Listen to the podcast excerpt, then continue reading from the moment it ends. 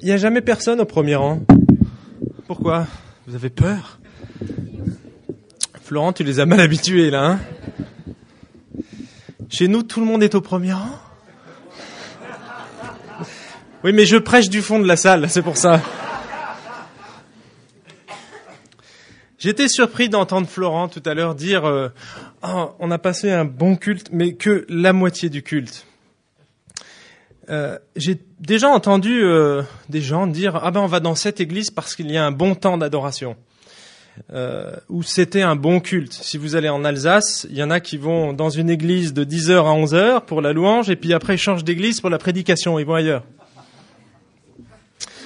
On pourrait faire la même chose à Lyon. À Dijon, c'est un peu plus difficile parce que on voit un peu la circulation des gens, c'est plus facile, on est moins nombreux. Mais est-ce que c'est un critère qui est euh, suffisant? Bah, Sur quoi, pardon Sur quoi vous, vous jugez un culte bon, un temps d'adoration euh, satisfaisant pour vous?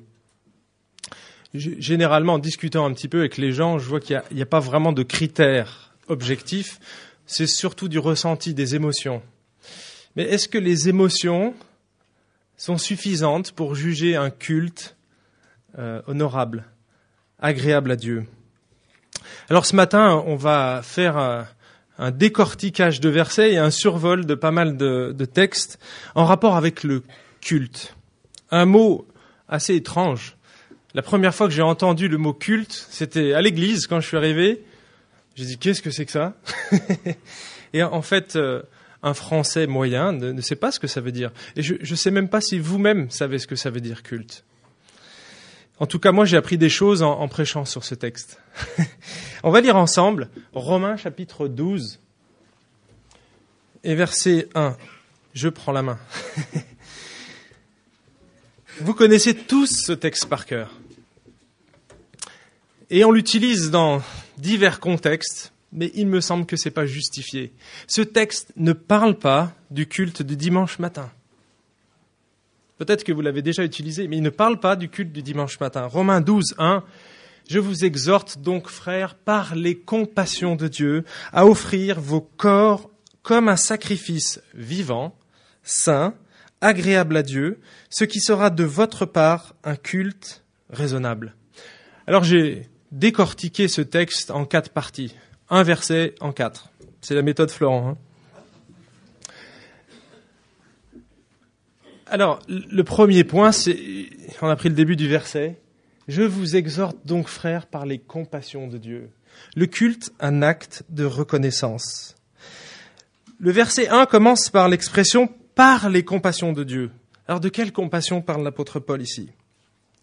Le mieux, c'est de pouvoir relire les onze chapitres qui précèdent. C'est ce qu'on va faire maintenant dans les trois heures qui nous sont imparties. Vous voulez pas? Ça serait génial pourtant. On va, se contenter d'une petite synthèse.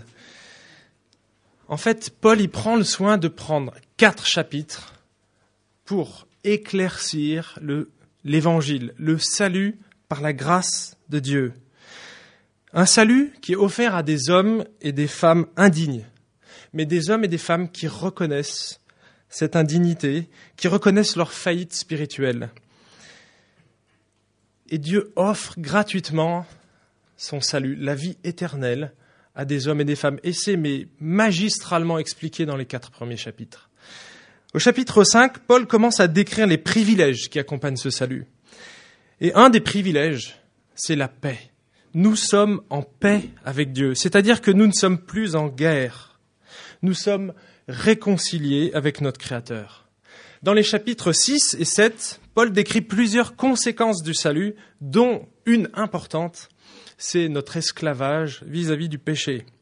En plaçant notre confiance dans la personne du Christ et en croyant à l'œuvre qu'il a accomplie la croix, qu'il a accompli à la croix, pardon, Dieu transforme notre cœur et change notre identité. Et une des conséquences du salut, c'est la fin de l'esclavage du péché. C'est-à-dire qu'un croyant n'est plus obligé de pécher il est libre de servir Dieu et d'obéir à sa parole. Alors ça peut prendre du temps avant qu'il réalise pleinement cette chose-là et, vive cette nouvelle réalité. Mais devant une tentation, il peut plus dire c'est plus fort que moi. Je suis obligé d'y succomber. Non. Si on a réalisé qu'on est libre à l'égard du péché, on n'est plus obligé de pécher. En fait, on constate tous qu'on pêche encore. Et ça, c'est une réalité. En fait, l'apôtre Paul, et j'aime bien la remarque de Neil Anderson, il dit que nous sommes des saints qui pêchons occasionnellement. Si vous vous considérez comme un pécheur, il n'y aura pas vraiment de croissance en rapport avec le péché. Si vous vous considérez comme un saint, ce que vous êtes en, Christ, vous marcherez comme un saint. Et alors quand vous péchez, vous relèverez plus vite parce que vous êtes un saint. Mais vous avez chuté, vous vous relevez. Au chapitre 8, on apprend qu'un chrétien est également un homme habité par l'Esprit Saint et qu'il est destiné à la vie éternelle. C'est un enfant de Dieu qui sait avec certitude que rien, rien ne pourra le séparer de l'amour de Dieu, de l'amour de son Père. Et un chrétien a l'assurance du salut. Ça, c'est quelque chose de complètement fou quand vous discutez avec des gens. Je sais où je vais. Quand vous dites ça à quelqu'un, tu sais, moi, j'ai pas peur de mourir. Je sais exactement qu'à la minute où je quitte cette terre, je suis dans les bras de mon Père. Ça, c'est quelque chose d'extraordinaire et seul l'Esprit Saint peut nous donner cette assurance. Les chapitres 9 à 11 nous montrent l'étendue de la miséricorde de Dieu et de la perspective de son plan de rédemption dans l'histoire, au travers d'Israël, mais jusqu'à la fin des temps. Bref, il y a, dans les onze premiers chapitres, on voit une démonstration théologique de la bonté, de la grâce et de la miséricorde de Dieu, de ses compassions. Et c'est la base sur laquelle Paul va s'appuyer pour encourager ses frères et ses sœurs à offrir leur cœur, leur, pardon, leur corps à Dieu. Ça, ça s'appelle tout simplement de la reconnaissance. De la reconnaissance. Le culte est avant tout, est avant tout un acte de reconnaissance. Regardez ce, verset dans l'Épître aux Hébreux. Chapitre 12, verset 28, nous lisons C'est pourquoi, puisque nous recevons un royaume inébranlable, ayons de la reconnaissance, en rendant à Dieu un culte qui lui soit agréable avec piété et avec crainte. De la reconnaissance. Ayons de la reconnaissance. Imaginons qu'en sortant de cette salle, vous soyez l'objet d'un grave accident de voiture. Alors attention, je suis pas prophète, hein, et c'est pas un souhait pour la nouvelle année 2007. Mais imaginons qu'un ivrogne grille un feu tricolore. Soudainement, il vient percuter votre voiture et vous êtes plongé dans un coma. Un médecin urgentiste est convoqué, le SAMU arrive, il, arrive à vous maintenir en vie. Et puis, il vous emmène directement à l'hôpital. Vous allez au service des urgences, vous êtes ausculté par un chirurgien et il dit il y a très très peu d'espoir, il faut une transplantation cardiaque, mais dans les plus brefs délais. Il y a votre famille qui est là, à vos côtés, ils sont accablés, ils ne savent pas quoi faire. Et il y a le médecin urgentiste qui, qui, vous a suivi jusqu'à votre chevet et qui vous regarde là, inconscient, qui vous tient la main et qui se dit, mais je suis impuissant, qu'est-ce que je peux faire? Qu'est-ce que je peux faire? Il y a des centaines de gens qui attendent la greffe d'un cœur. Ce n'est pas lui qui va passer en priorité. Et donc, euh, le médecin urgentiste a une, une, idée subite. Il se lève, rentre dans le bureau du chirurgien, ferme la porte et discute un moment avec lui. Puis, suite à, cet entretien, le, le, chirurgien ressort et demande à un aide-soignant de, prendre le lit et de l'amener directement au bloc opératoire. La famille comprend pas, on ne dit rien, qu'est-ce qui se passe? Ça doit être la fin, ça y est, c'est, c'en est fini. Et puis plusieurs heures se passent et vous faites, enfin votre épouse toute la famille fait les 100 pas dans l'église, dans le couloir de la mort. Et puis, au bout de quelques heures, le chirurgien sort du bloc opératoire et vient vous voir, vient voir votre épouse et il dit Ça y est, votre épouse est sauvée. La transplantation a réussi. Comment Mon mari a eu une transplantation ah oui, vous, ne le saviez pas ben, ben, non. Mais qui c'est qui lui a donné son cœur ah ben C'était un homme en bonne santé. Euh, je l'ai même ausculté moi-même juste avant l'opération. Mais comment Ça veut dire qu'il n'était pas mort, cet homme? Bien non, il était en pleine santé. Mais ça veut dire que il a donné sa vie pour mon mari? Oui. Mais, c'était qui cet homme? Ben, C'était le médecin urgentiste. Mes amis, Dieu a non seulement donné sa vie pour nous, mais il a fait plus que ça. Il avait une richesse incomparable, la vie éternelle, et il vous l'a donnée. Il vous a donné son héritage. Vous imaginez tout ce qui accompagne le salut. Qu'est-ce que vous allez faire de ça? Est-ce que vous allez ignorer ce fait? Ou est-ce que vous allez être reconnaissant? Dans ce texte, l'apôtre Paul nous dit que le minimum, c'est d'avoir de la reconnaissance par les compassions de Dieu. Par les compassions de Dieu. La moindre des choses, c'est d'être reconnaissant. La deuxième idée que j'aimerais faire ressortir de ce texte, c'est que le culte, c'est une vie entière offerte à Dieu. Le texte poursuit, je vous exhorte à offrir vos corps. Paul nous encourage à offrir, c'est-à-dire à donner gratuitement, volontairement, librement notre corps. Et ça, c'est une notion nouvelle du passage à la nouvelle alliance. Dans l'Ancien Testament, le culte était codifié, il était réglementé, il était même dicté. Et il touchait un aspect de la vie des Hébreux, un moment particulier où on, allait offrir un sacrifice à Dieu. Or, dans la Nouvelle Alliance, la notion de sacrifice, elle englobe toute notre vie. L'Épître aux Hébreux dit au, chapitre 13, Par lui, offrons sans cesse à Dieu un sacrifice de louange, c'est-à-dire le fruit de lèvres qui confesse son nom. Cependant, n'oubliez pas la bienfaisance et la libéralité, car c'est à de tels sacrifices que Dieu prend plaisir. La louange fait partie intégrante de notre adoration, du culte que l'on rend à Dieu, mais ce n'est qu'un aspect du culte. La bienfaisance, c'est-à-dire le soin que l'on prend des autres, les services que l'on rend, tant physiquement que matériellement, mais également l'argent que l'on va mettre à disposition du corps de Christ, de l'Église, ce sont des sacrifices qui plaisent à Dieu. Ça lui fait plaisir. Alors Paul avait déjà encouragé les Romains à offrir leur corps. Romains chapitre 6, verset 13, Livrez-vous vous-même à Dieu comme des vivants revenus de la mort, et offrez-vous, et pardon, et offrez à Dieu vos membres comme arme pour la justice. Le fait qu'il insiste une seconde fois dans la même lettre est un indice qu'il sentait un danger pour l'Église.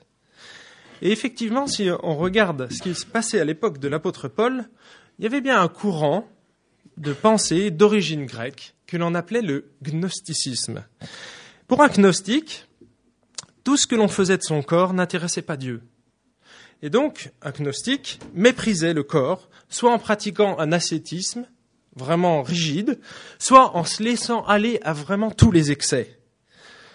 Or, la Bible nous met en garde contre ces deux extrêmes, la négligence d'un côté et le culte du corps de l'autre, parce que les deux conduisent à la satisfaction de la chair. Dans sa première lettre aux Corinthiens, Paul met le corps et l'esprit au même niveau. Regardez ce que dit l'apôtre Paul. Car vous avez été rachetés à grand prix. Glorifiez donc Dieu dans votre corps et dans votre esprit. Voyez? Il ne dit pas simplement dans votre esprit, mais dans votre corps et dans votre esprit. Notre corps et notre esprit appartiennent tous deux à Dieu et il nous est impossible de les séparer. C'est pourquoi si on veut offrir à, à, Dieu un culte qui soit honorable, il ne s'agit pas simplement d'offrir nos prières ou des chants, mais l'ensemble de notre vie, toute notre vie. Ça implique chaque détail de votre vie, chaque pensée de votre vie. Regardez ce que dit l'apôtre Paul dans la deuxième épître aux Corinthiens. Je trouve ce texte magnifique. Et j'ai mémorisé tout le chapitre, ainsi que celui qui précède. Mais regardez, pour moi, c'est extraordinaire. Car l'amour du Christ nous étreint, nous presse, nous... Ouais, c'est fort, comme un dentifrice, vous voyez, qu'on écrase, ça sort comme ça, ça nous étreint, ça nous presse. Nous qui avons discerné ceci, vous qui avez discerné ceci, un seul est mort pour tous, donc, donc tous sont morts. Il est mort pour tous afin que les vivants ne vivent plus pour eux-mêmes, mais pour celui qui est mort et ressuscité pour un, pour eux. Afin que les vivants ne vivent plus pour eux-mêmes, afin que tu ne vives plus pour toi-même, mais pour celui qui est mort et ressuscité pour toi. Un chrétien authentique devrait plus vivre pour lui-même. La moindre des choses, ce serait de vivre pour celui qui est mort et ressuscité pour lui. Parce que non seulement il est mort, il est ressuscité, mais il vous a donné tout le package qui va avec. Il y a le pack. Il y a le pack. Aujourd'hui, tout est en pack. Eh bien, avec le pack du salut, il y a l'héritage du salut. D'accord? Et cet héritage, il est extraordinaire, il est éternel. Donc la moindre des choses, non seulement c'est d'être reconnaissant, mais c'est de consacrer toute notre vie à Dieu, chaque mouvement, chaque parole, chaque pensée pour Dieu. Ça signifie que le culte du dimanche matin n'est qu'un aspect, un échantillon, un échantillon du culte que nous offrons à Dieu tous les jours de notre vie. C'est un moment qui est mis à part dans la semaine pour exprimer la normalité de chaque instant, quelque part.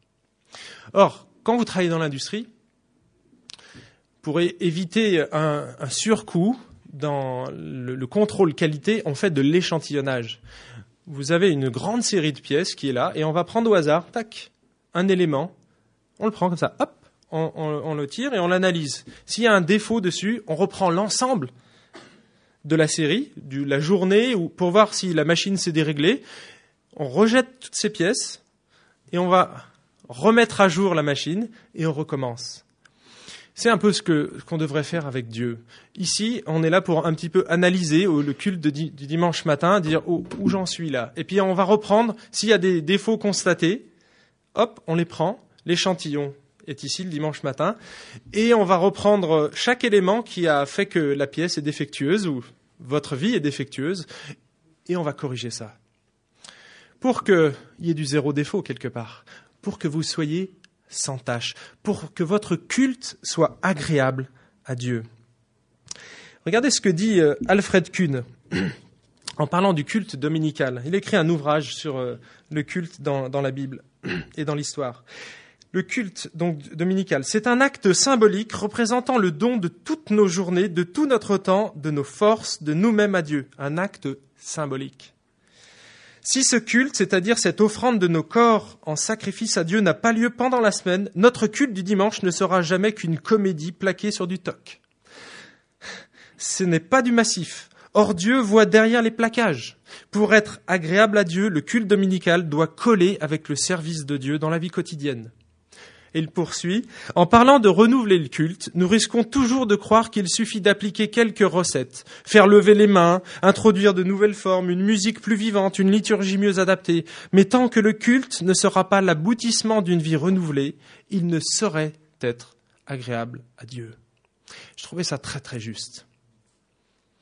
La façade. Quel masque avez-vous mis ce matin? Moi, je ne peux pas le voir. Hein. Vous affichez tous un beau sourire là, mais c'est à l'intérieur que ça se passe. C'est dans le tous les jours. Vous allez venez au culte et vous pouvez peut-être renier ce qui fait la force de Christ. Dieu ne veut pas de ça. Il ne veut pas des, artistes à l'Église. Il ne veut pas des acteurs. Et vous savez ce que c'est le, le terme acteur, enfin qui a été traduit par acteur en grec? Hypocrite. il ne veut pas des acteurs dans l'Église, il ne veut pas des hypocrites. Il veut des gens authentiques, entiers, sincères, sans cire, sans maquillage. Troisième élément que j'aimerais relever de ce texte, le culte, une relation de proximité. Le texte dit comme un sacrifice vivant, sain, agréable. Notre sacrifice doit être vivant. Alors là, j'ai trouvé intéressant un commentaire là-dessus. L'apôtre, donc c'est Hodge qui dit ça, l'apôtre voudrait dire que le sacrifice dont il s'agit ne doit pas être un service passager, comme l'oblation d'une victime qui était consumée en quelques instants sur l'autel, mais que c'est un sacrifice permanent qu'il ne faut jamais négliger ou interrompre. Donc on retrouve cette notion de tout le temps, tous les jours, une vie entière consacrée à Dieu. Mais notre sacrifice doit également être saint. Et là, ça fait référence au sacrifice de l'Ancien Testament. Et le même terme, lorsqu'il est appliqué au sacrifice, c'est traduit dans nos Bibles par sans tâche. Sans tâche. Saint équivaut donc à sans tâche, c'est-à-dire exempt des défauts qui auraient fait que l'offrande serait rejetée par Dieu. Alors comment on peut offrir un sacrifice sans tâche à Dieu? Comment vous pouvez offrir un sacrifice parfait à Dieu? Impossible. Impossible. Il n'y a pas un homme sur cette planète qui peut offrir un sacrifice à Dieu, une louange à Dieu, un moment d'adoration à Dieu saint. La seule manière qu'il puisse le faire, c'est de passer par un sacrifice parfait. Et la seule manière que vous puissiez adorer Dieu d'une manière vraie, juste, sainte, c'est de passer par Jésus-Christ. Passer par la croix de Christ. Sans Christ, aucune adoration n'est possible. Sans Christ, aucun pardon n'est possible. Sans Christ, votre adoration est vaine.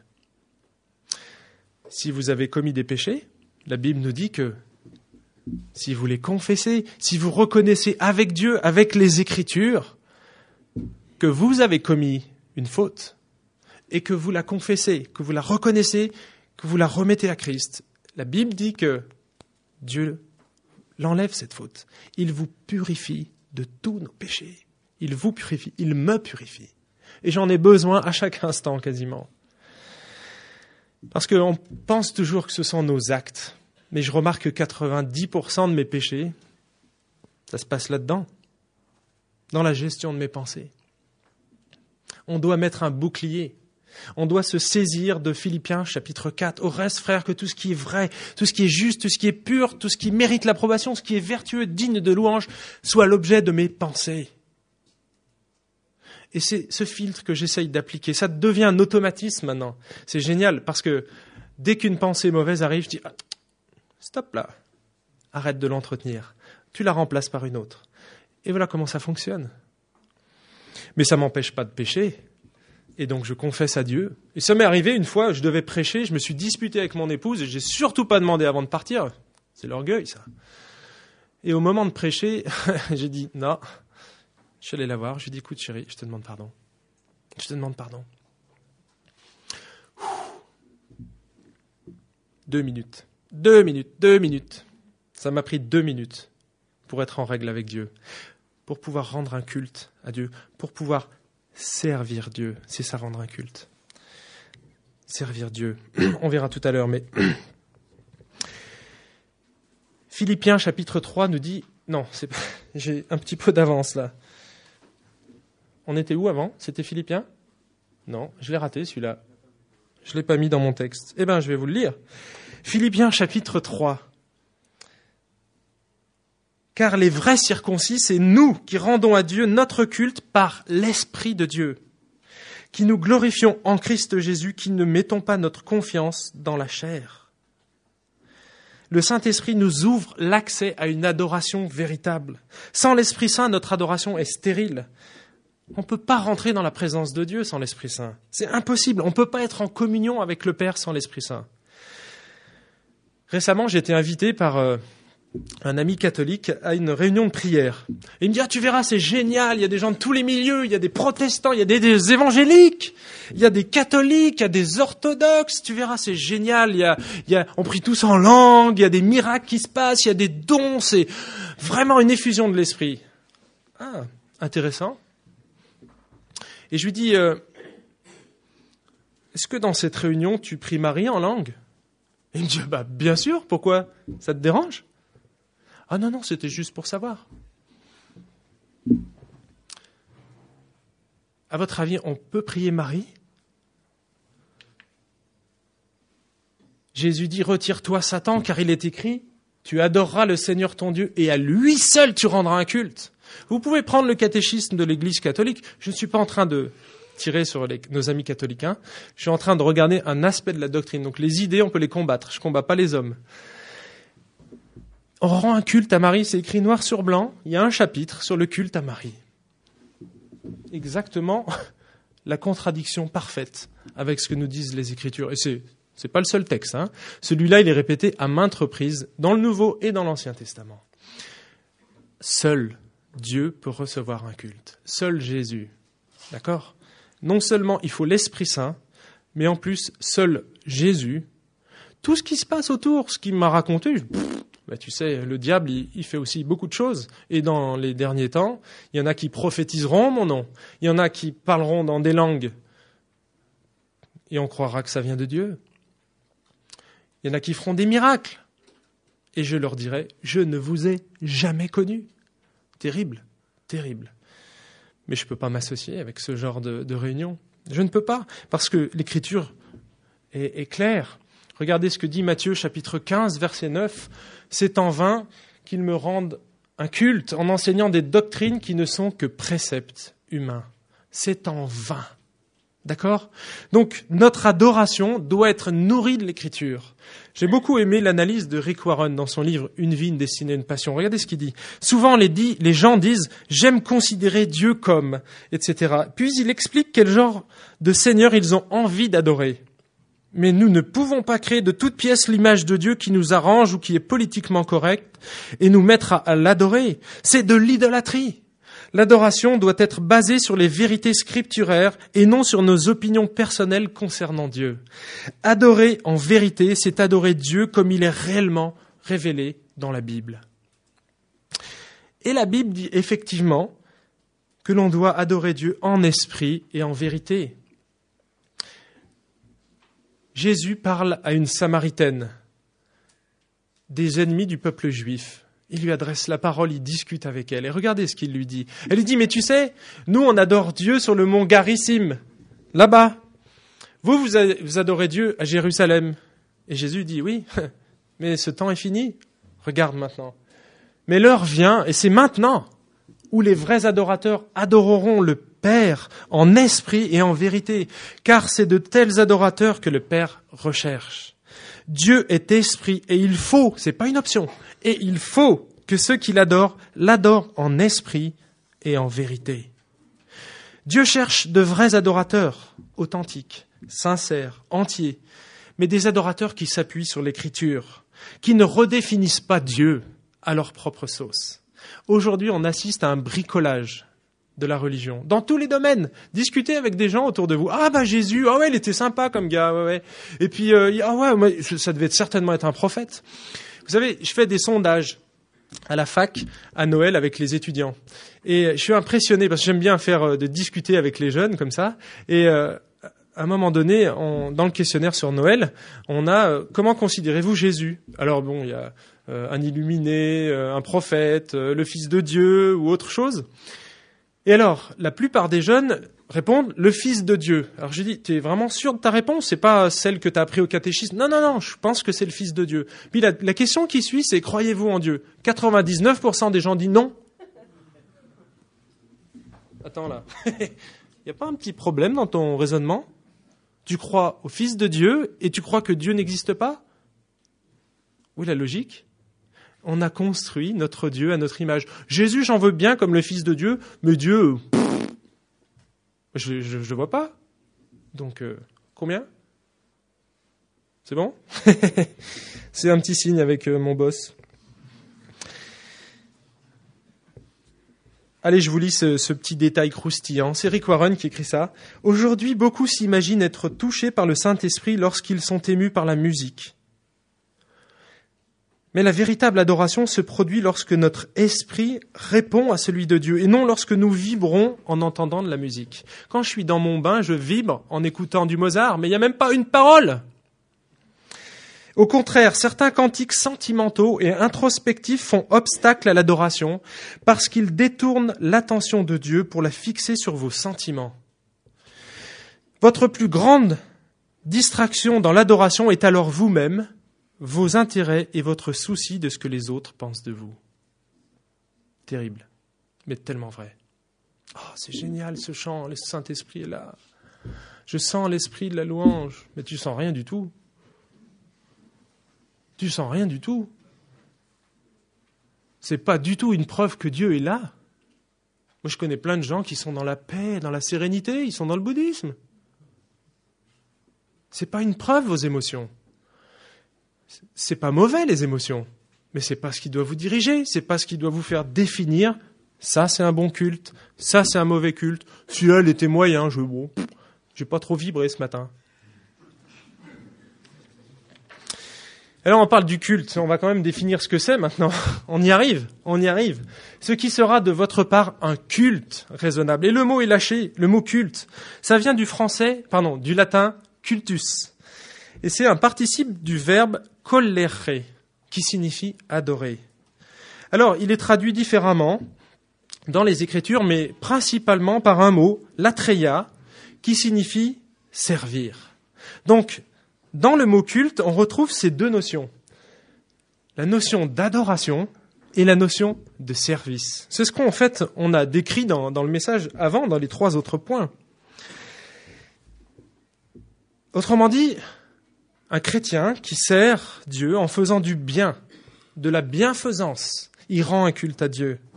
Un chrétien qui loue Dieu avec ses paroles lui rend un culte. Un chrétien qui pense intensément à Dieu sans rien dire lui rend également un culte. Un chrétien qui fait la vaisselle pour Dieu rend un culte. Un chrétien qui joue de la musique sans chanter rend un culte à Dieu. Un chrétien qui va garder les enfants à l'école du dimanche rend un culte à Dieu. Un chrétien qui vient aspirer la super moquette, non pas la moquette, le sol, vous l'aspirez de temps en temps, je suppose, et vous venez le nettoyer, il rend un culte à Dieu aussi, il le fait pour Dieu. Mes frères et sœurs, je ne vais ne faire que répéter ce que dit l'apôtre Paul. Jésus est mort pour vous et en plus il vous a donné un héritage extraordinaire. Qu'est-ce que vous allez en faire? Je vous exhorte, frères et sœurs, par les compassions de Dieu, à offrir vos corps comme un sacrifice vivant, saint, agréable à Dieu, ce qui sera de votre part un service, un culte raisonnable. On va terminer par ce chant. Tu peux changer le. Et je vais vous donner le contexte, en fait, du chant. L'auteur de ce chant s'appelle Matt Redman. Et il est conducteur, il était conducteur de louange, je suppose qu'il l'est peut-être encore, en Angleterre et il a expliqué de quelle façon il avait écrit ce chant. En fait, son pasteur a enseigné à l'Église le vrai sens de l'adoration. Et pour montrer que l'adoration ne se limitait pas au cantique, il a fait supprimer tous les chants des réunions pendant un certain laps de temps. Et pendant ce temps, comme il n'y avait plus de chants, ben l'Église s'est mise à adorer Dieu d'une autre manière. Et suite à ce temps-là, il a écrit un chant. Il a été traduit en français, plus ou moins maladroitement, mais je trouve qu'il est quand même chouette. Et il va au cœur, au cœur de l'adoration. Et c'est ce que je voulais vous laisser pour cette nouvelle année. S'il y a un endroit dans votre vie qui n'est pas éclairé, qui n'est pas pur, que Dieu ne pourrait pas agréer, alors remettez-le à Dieu, déposez-le devant lui, et revenez au cœur de la louange. Enlevez le maquillage. Ça ne veut pas dire que vous ne pouvez plus vous maquiller, hein c'est symbolique. C'est une métaphore, une parabole. D'accord?